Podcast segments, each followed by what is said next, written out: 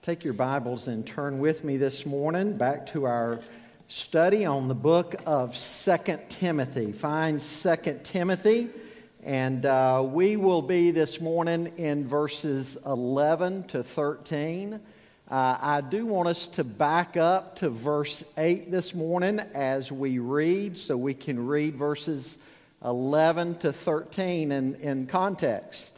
Uh, but I want to bring a message this morning entitled Counting the Cost and looking at our responsibilities and how we have a cross to bear and we're to deny ourselves. And boy, we don't want to hear that today, do we, in, a, uh, in modern Christianity? Uh, so many people want to make it all about us and uh, feel good and so forth. But we need to remember, ladies and gentlemen, you and I have a cross to bear and we are to deny ourselves and follow Christ. The crown doesn't come until after the cross. People want the crown now, but the cross comes first. And then one day we will reign with him.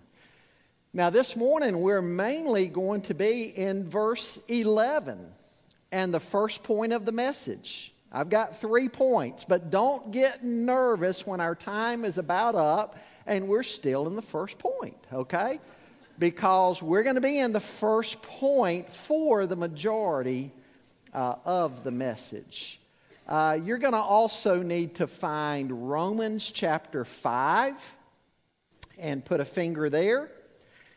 And you're going to need to find Matthew chapter 10 and Matthew chapter 24. Romans 5, Matthew 10, and Matthew 24. I'll repeat those passages later on, but I wanted you to be prepared some of the places we were heading this morning. Would you stand for the reading of God's word, please? Paul says, Remember Jesus Christ risen from the dead, the offspring of David, as preached in my gospel, for which I am suffering, bound with chains as a criminal, but the word of God is not chained. Therefore, I endure everything for the sake of the elect, that they also may obtain the salvation that is in Christ Jesus with eternal glory. The saying is trustworthy. For if we have died with him, we will also live with him. If we endure, we will also reign with him. If we deny him, he will also deny us. If we are faithless, he remains faithful, for he cannot deny himself. Father, we read in the book of Psalms where the psalmist said that your precepts would be his teachers and his counselors. Lord, may your word this morning be our teacher and our counselor. May your Holy Spirit use these verses and my words this morning to impact lives. Lord, that it would make a difference in the way we live our life day to day. What we do from the time we get up to the time we go to bed. What drives us? What motivates us? What is our life about? Paul was able to get to the end of his life and say that he had been faithful. His life had been poured out as a drink offering to you. God, I pray that we would live our lives in such a way that we would be able to proclaim the same.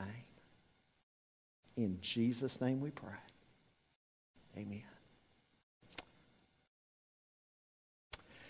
According to some, Dietrich Bonhoeffer was one of the world's foremost theologians and thinkers of the early 20th century.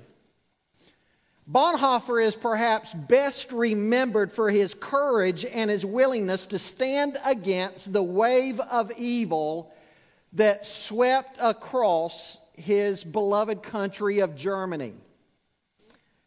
You see, Bonhoeffer pastored churches in Germany leading up to World War II and during World War II, and he was disturbed by the shifts within the German church under the pressure of the growing Nazi regime.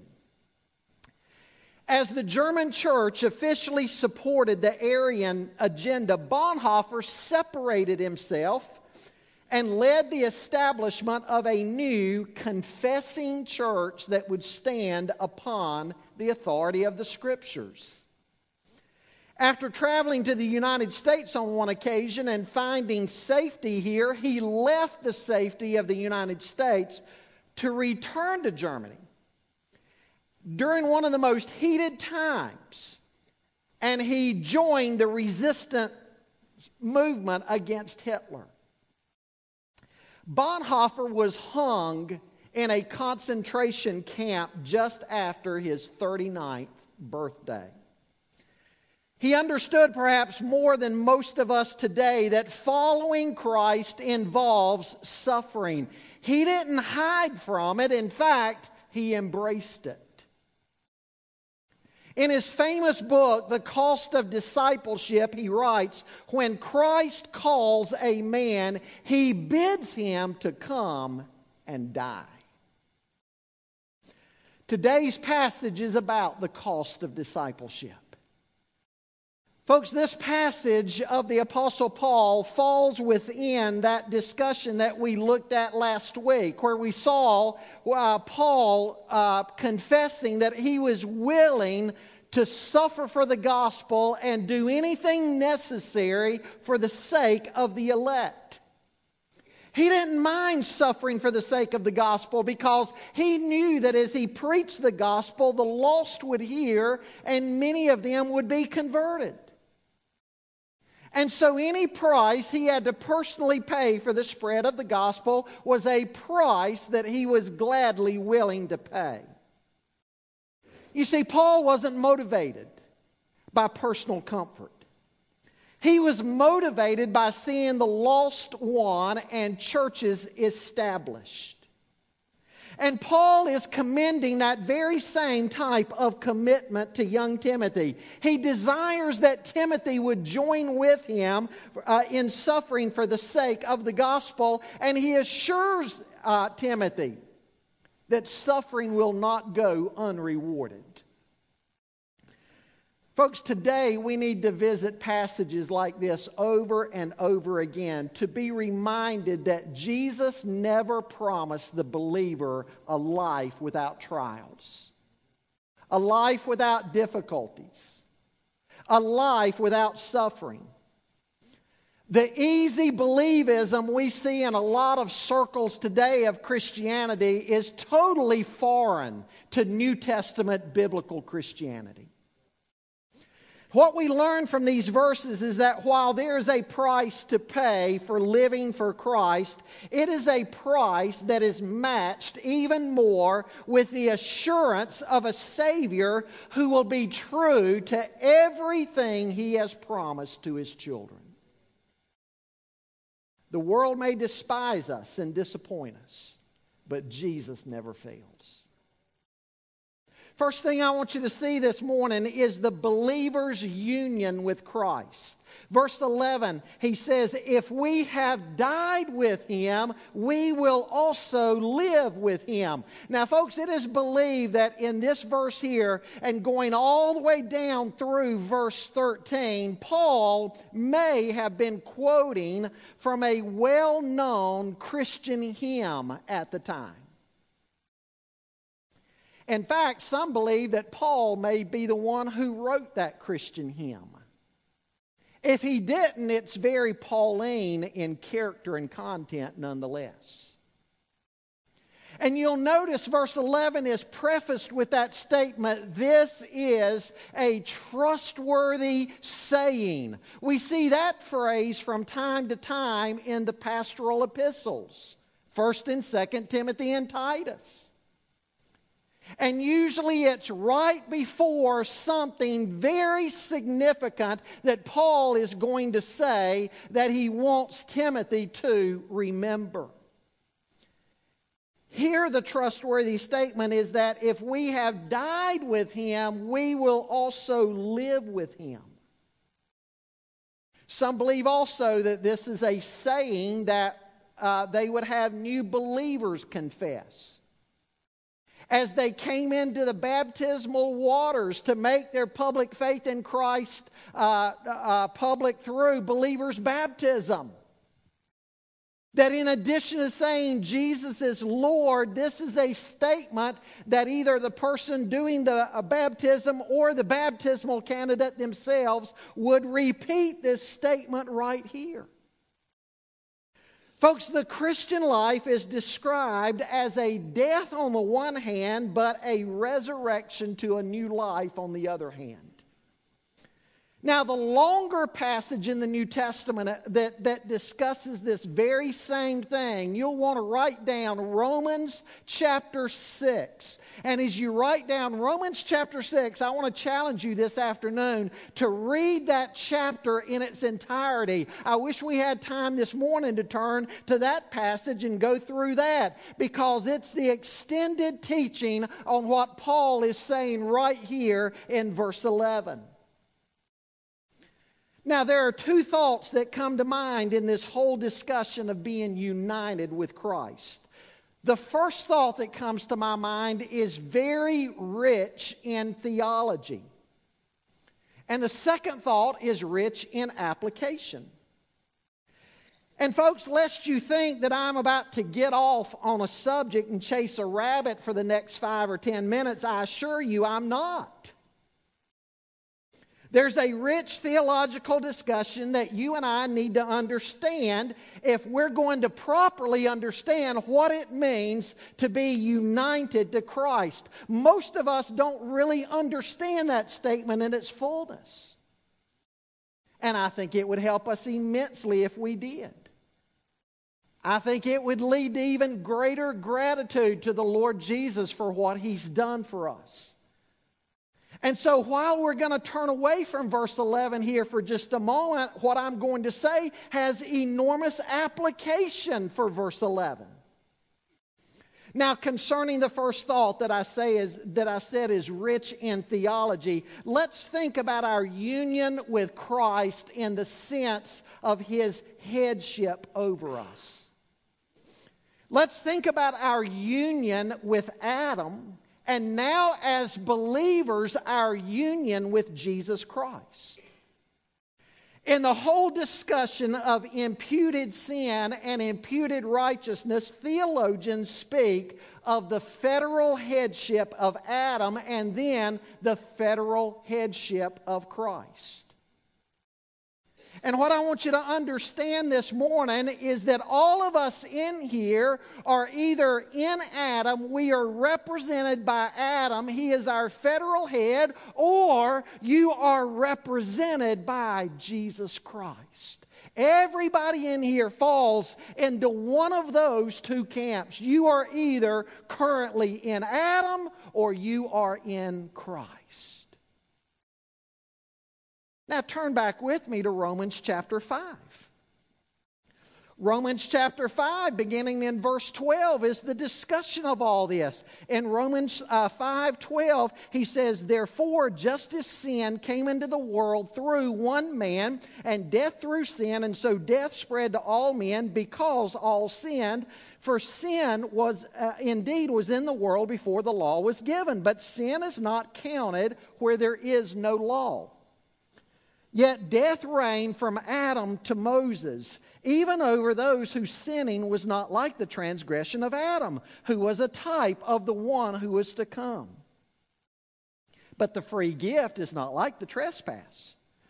For if many died through one man's trespass, much more have the grace of God and the free gift by the grace of that one man, Jesus Christ, abounded for many. And the free gift is not like the result of that one man's sin, for the judgment following one trespass brought condemnation, but the free gift following many trespasses brought justification. For if, because of one man's trespass, death reigned through that one man, much more will those who receive the abundance of grace and the free gift of righteousness reign in life through the one man, Jesus Christ. Therefore, as one trespass led to condemnation for all men, so one act of righteousness leads to justification and life for all men. For as by one man's disobedience the many were made sinners, so by the one man's obedience the many will be made righteous. And so, Adam, we see there that Adam stood at the head of the human race. He represented man because, let's admit it, folks, he was the only man who lived at that time. It was just Adam and Eve. And so, when Adam sinned, man sinned. In fact, Paul uses the aorist indicative at the end of verse 12 when he says, All men sinned. It communicates a past completed action. Now, I want you to follow the point here. All men had not even been born yet, and even so, when Adam sinned, all men sinned. Again, some theologians refer to it as the federal headship of Adam. Augustine added a little different twist to the federal headship idea. He called it seminal headship or uh, natural headship. And, and what he emphasized is that at the time, all of us were in Adam's loins because we came from his seed. We were united with Adam in his sin and death. And so, in a sense, when Adam sinned, we sinned. And that's why we're born into sin. We're not born with a clean slate where we would have the possibility of living a perfect life, only to learn later on perhaps how to sin. What did David say about this? He said, In, in sin, my mother conceived me. We come into this world with imputed sin, or as some would say, inherited sin. Probably imputed sin is the better word. Folks, when you hear somebody talking about original sin, this is what they're referring to. And as such, we don't have to be taught to do wrong. We have to be taught to do right. But we don't have to be taught to do wrong. We have imputed sin or inherited sin because we are united with Adam. And unless you think that's not fair, giving the opportunity to sin ourselves, what do we do? We sin. If Adam wouldn't have sinned, guess what? You would have, and I would have.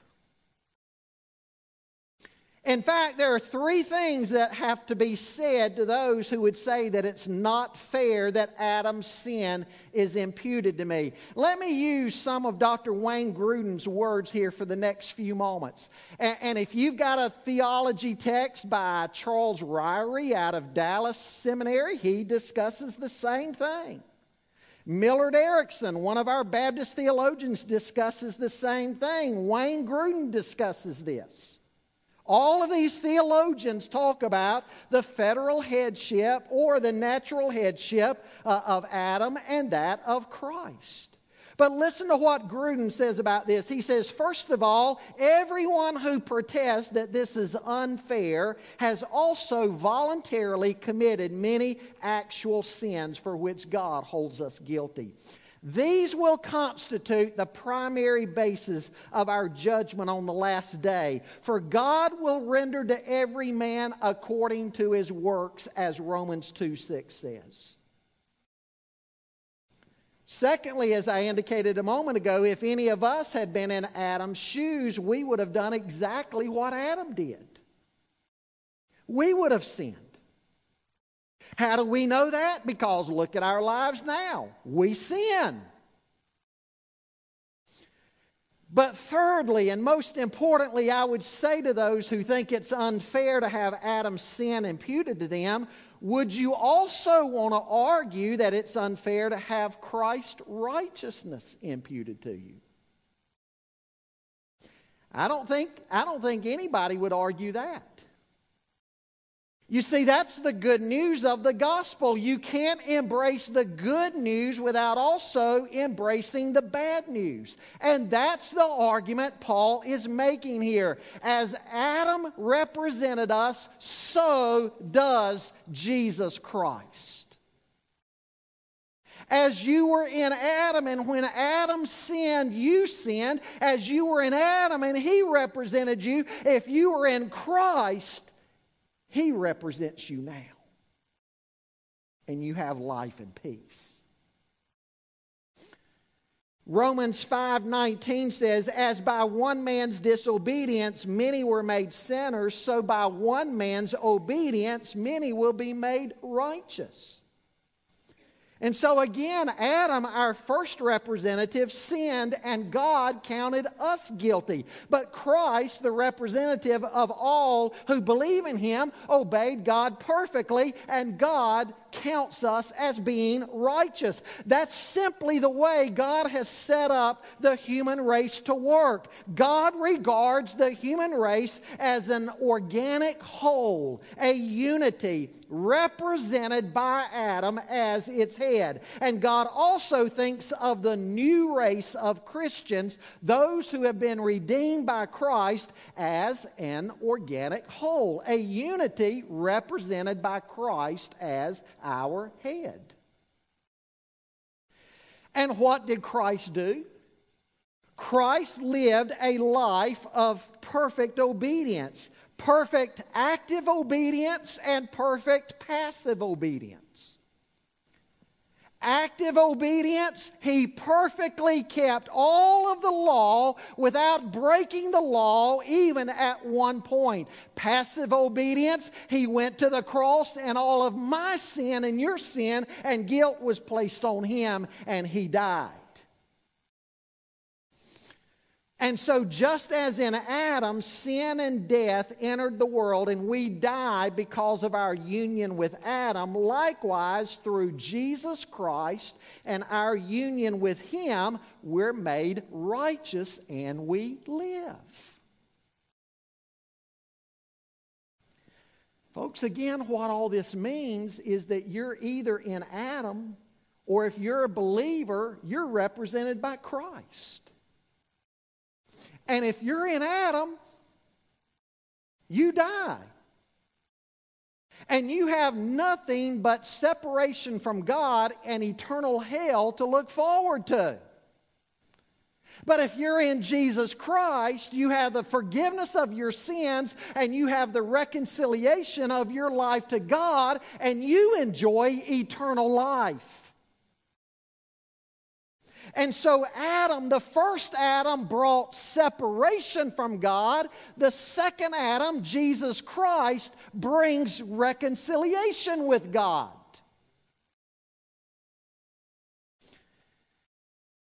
In this thought of Christ representing us and being the last Adam, when Christ died, we died.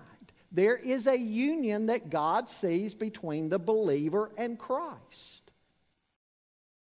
When he died, you died. When he was raised, you and I will be raised.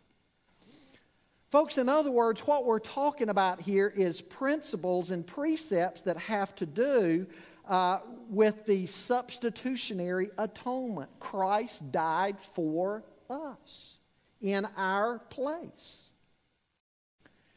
He was able to because he was sinless. And there's a great promise for the believer. If you are joined with Christ in his death, you will be joined with him in his resurrection.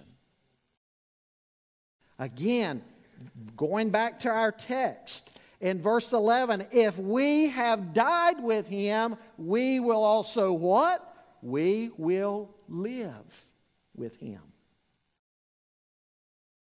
Now, let's bring all of this down to a simpler level of application that has to do with living the Christian life every single day. And so, while we've considered theology first as it relates to our redemption, now let's think in terms of what our union with Christ means every day related to our sanctification or living the Christian life. Practically, in our everyday lives, there is to be practice that corresponds to our position. We are to become practically what we already are positionally. Because we are united with Christ to his death, we are to die daily. We are to die to self and live for Christ. Paul said in Galatians 2:20, I am crucified with Christ, nevertheless I live, yet not I, but Christ who lives in me. For the life that I now live in the flesh, I live by faith in the Son of God who loved me and gave himself for me. And so every day we are to die to self and we are to live for Jesus Christ. And Jesus said in Matthew 16 24, If anyone wishes to be my disciple, he must deny himself and take up his cross and follow me. Because you're united to the death of Christ, living the Christian life means that you begin the Christian life with a funeral, so to speak. Right? A funeral. You die to self and you live for Christ.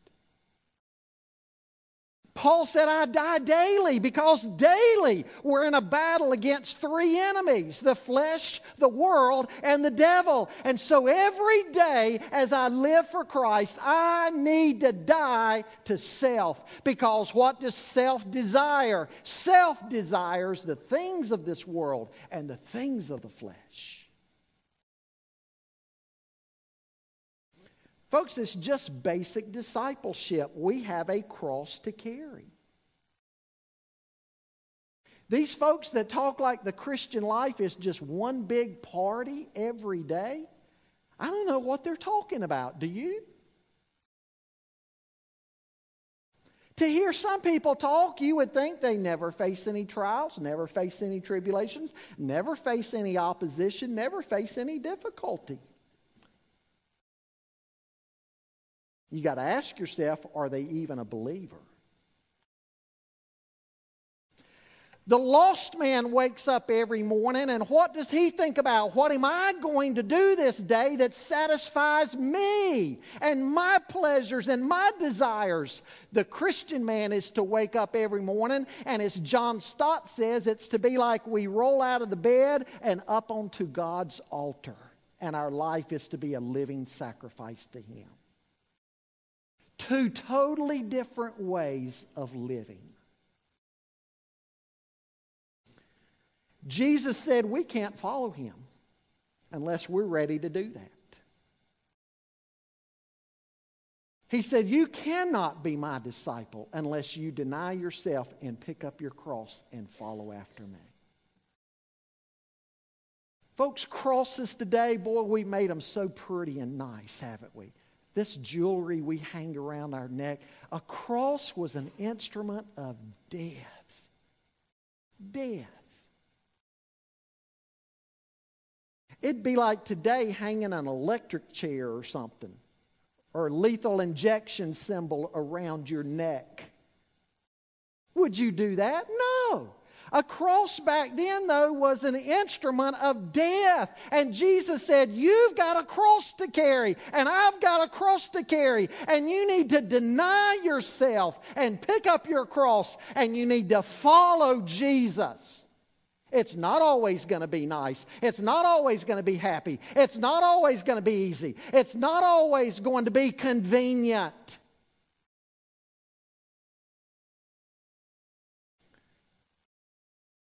But we've died with Christ. There's not only a cross for Christ, there's one for you. Remember the old song? Must Jesus bear the cross alone and all the world go free? No, there's a cross for everyone, and there's a cross for me. But here again, we talk about bearing the cross in such trivial terms, don't we? We say, you know what, I don't like my neighbor because his kid rides his bicycle across my yard. But I guess that's just my cross that I'm going to have to bear. Give me a break.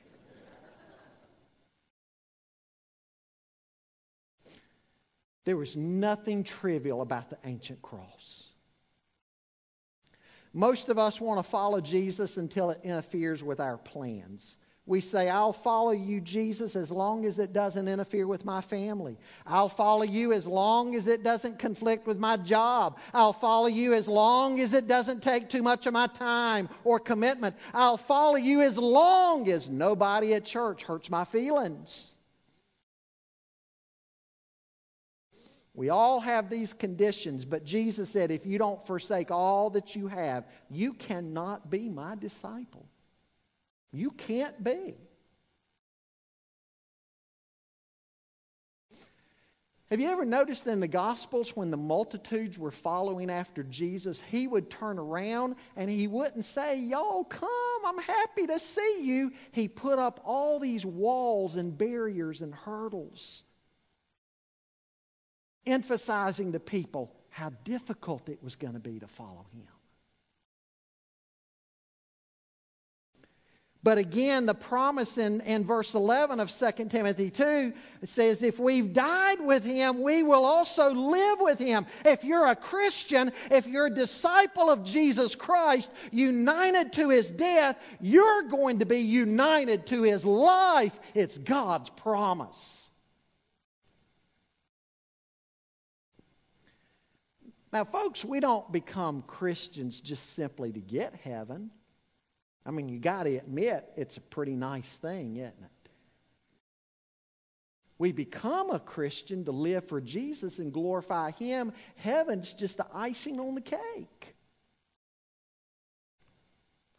If you've died with Him, you'll live with Him. After the cross is a crown. You see, the unbeliever, think about this the unbeliever goes from life to death. Or should I say, from death to death?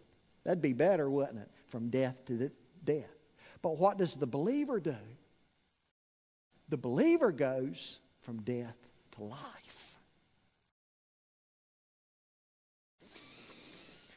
The unbeliever has spiritual damnation and death for all of eternity. The believer has spiritual life and blessedness for all of eternity.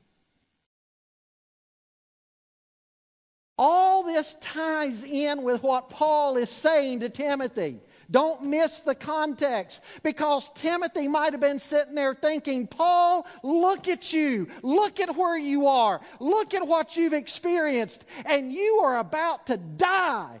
Why in the world would I want to follow in your footsteps? Paul says, Timothy, join with me in suffering endure everything for the sake of the elect, that they too may hear and be saved. Because if you've died with him, you're also going to live with him. A union with Christ that affects everything about your present and everything about your eternity. Secondly, this morning, I want you to see the perseverance of the saints the perseverance of the saints.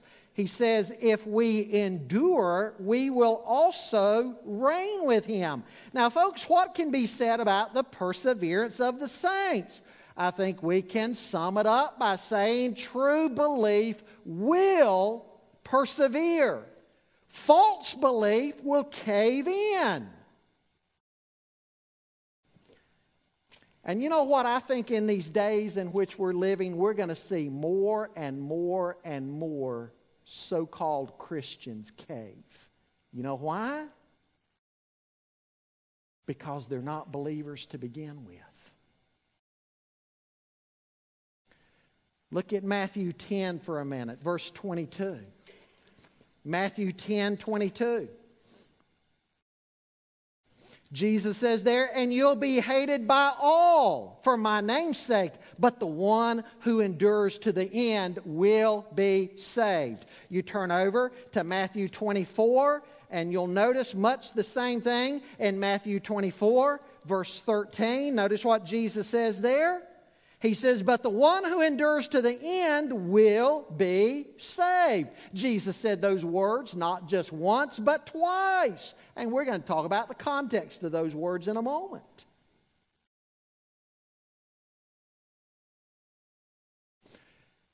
Both of these passages, you'll remember what Jesus was doing as the context of both of these passages. He was sending his disciples out telling them that they needed to go out.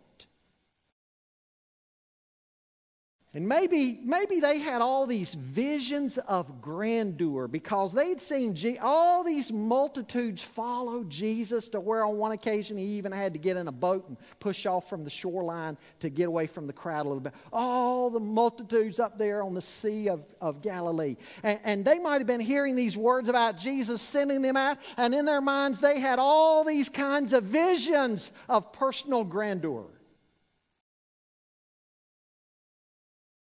Lest they set out with that false idea, Jesus gave them a full description of the kind of treatment they were going to get.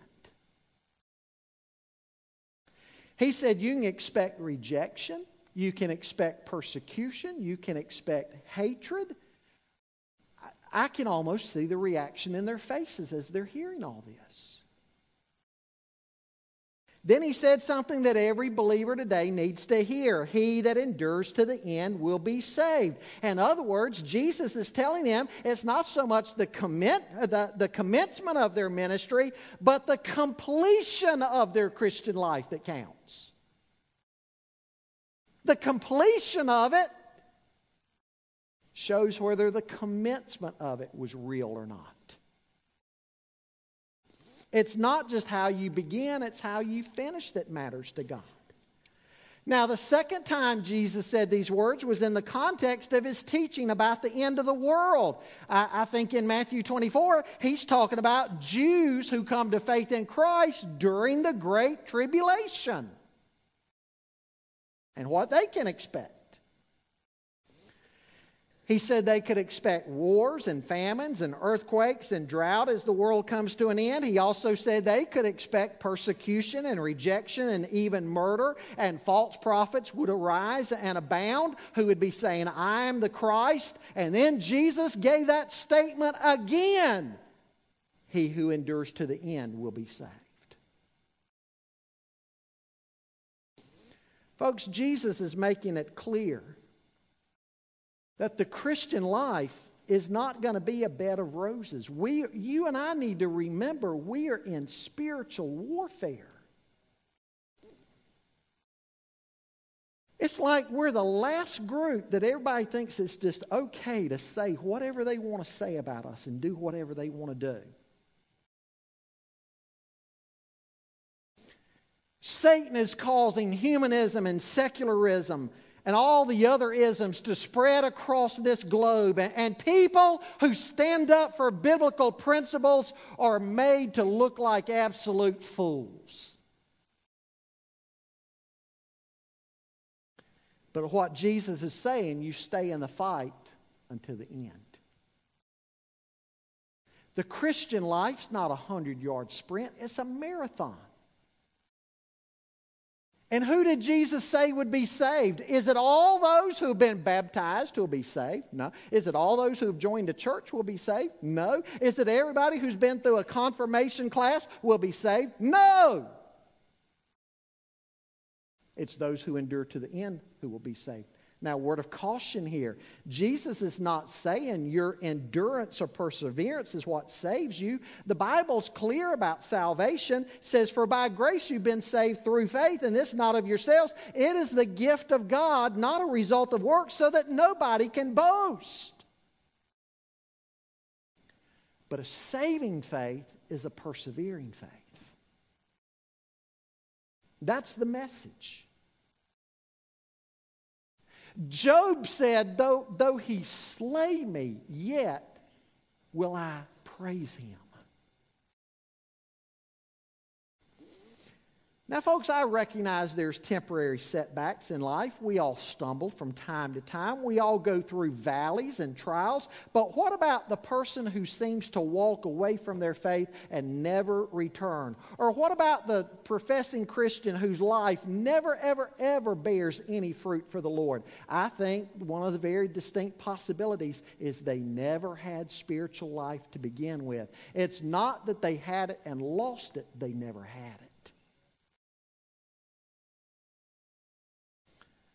Because where there's genuine conversion, the Holy Spirit builds into it this perseverance and endurance. That's one of the characteristics of saving faith. Think about Simon Peter and Judas. Here was Simon Peter. He denied the Lord three times, but he repented. He wept before God and he repented, and God restored him. And he endured to the very end and gave his life for the Lord. Why? Because he had it. You think about Judas who turned away from the Lord and he never came back. He didn't have it. Peter possessed it, Judas didn't. One endured, one didn't. Those who are saved will persevere. And though Paul is saying here, those who persevere will reign with him one day. Amen? Again, the context of Matthew 10 and 24. The context of Matthew 10, Jesus is talking about being brought before authorities and being beaten, family members turning against you because of your faith, all men hating you. Matthew 24, false prophets and wars and catastrophes, love growing cold, murder.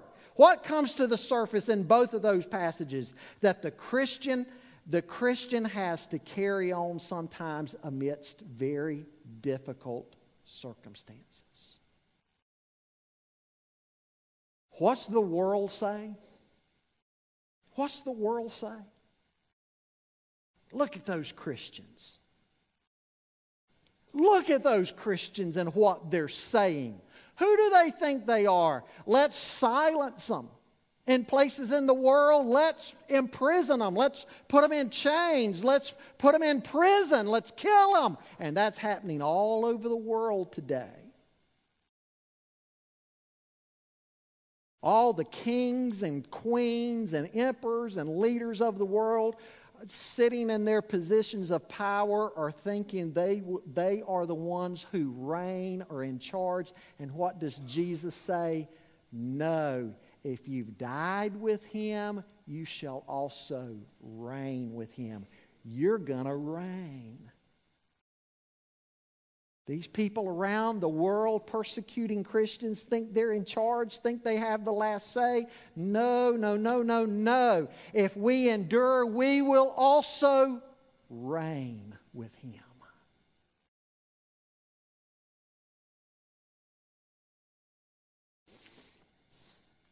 I'm the one right now looking at king, kings and queens. Right? Maybe not right now.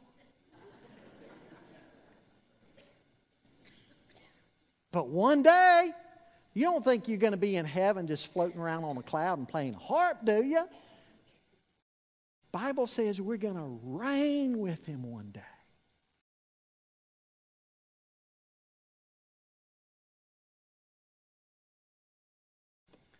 I want you to see lastly, just, just quickly, we don't have time here. Verse 13 If we are faithless, he remains faithful, for he cannot deny himself. God is a promise keeping, covenant keeping God. We serve a God who is faithful. We serve a God who cannot lie. Men may disappoint us. Men may deny the Lord. Men may look for the easy way out to save their skin. But, folks, we serve a God who is faithful to the end. And He's our refuge, our tower of strength, our deliverer and he will not deny himself and he will not deny his promises that he's made to his people. That's one thing that's better than taking it to the bank because we have his character to bank it on. the faithfulness of the Lord. Back to an earlier thought.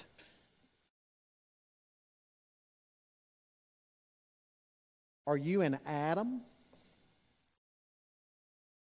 Are you in Christ? Is there somebody here this morning?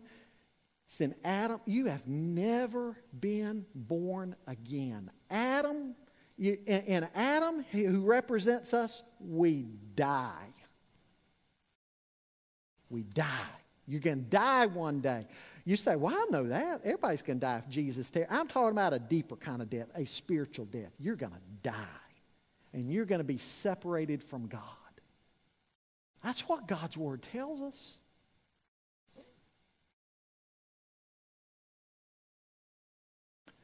You're still in the guilt of your sin.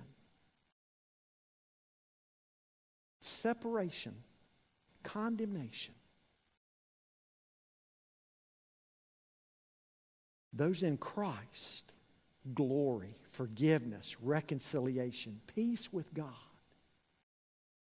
You're going to die too if Jesus tarries, but guess what? You're going to reign with him. You're going to live. Christ represents you. Everybody. Adam, Christ. And you know what? It's by God's grace that you move from one end of the spectrum to the other. It's through salvation in Jesus. Come to Him. Come to Him.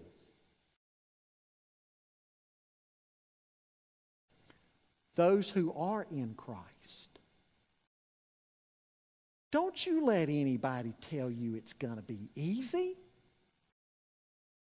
People say, Pastor, I'm going through this at home. I'm going through this at work. I'm going through this in my parenting. I'm going through this in my marriage. I'm going through this and this and this. And they talk about all these trials that they're experiencing because they believe in Jesus and people at school or work making fun of them. And they're like, Is something wrong with me? No, there's nothing wrong with you. That's what the Bible says the Christian life's going to be. If nobody ever did oppose you, you never did go through any trials or valleys, that quite frankly makes me wonder what kind of faith you have. Because in chapter 3, verse 12, we're going to read all of those. Not 80%, not 90%, not 99.9%. Paul says all of those who live godly lives in Christ Jesus will suffer persecution. Christians, you've got a cross to bear. You need to get out of your mind oh, if it's convenient, if it suits my schedule, if this, if this, if all the. We need to quit making excuses. Jesus said a true Christian will deny himself and pick up his cross and follow Jesus. My friend, you're going to go from death to life.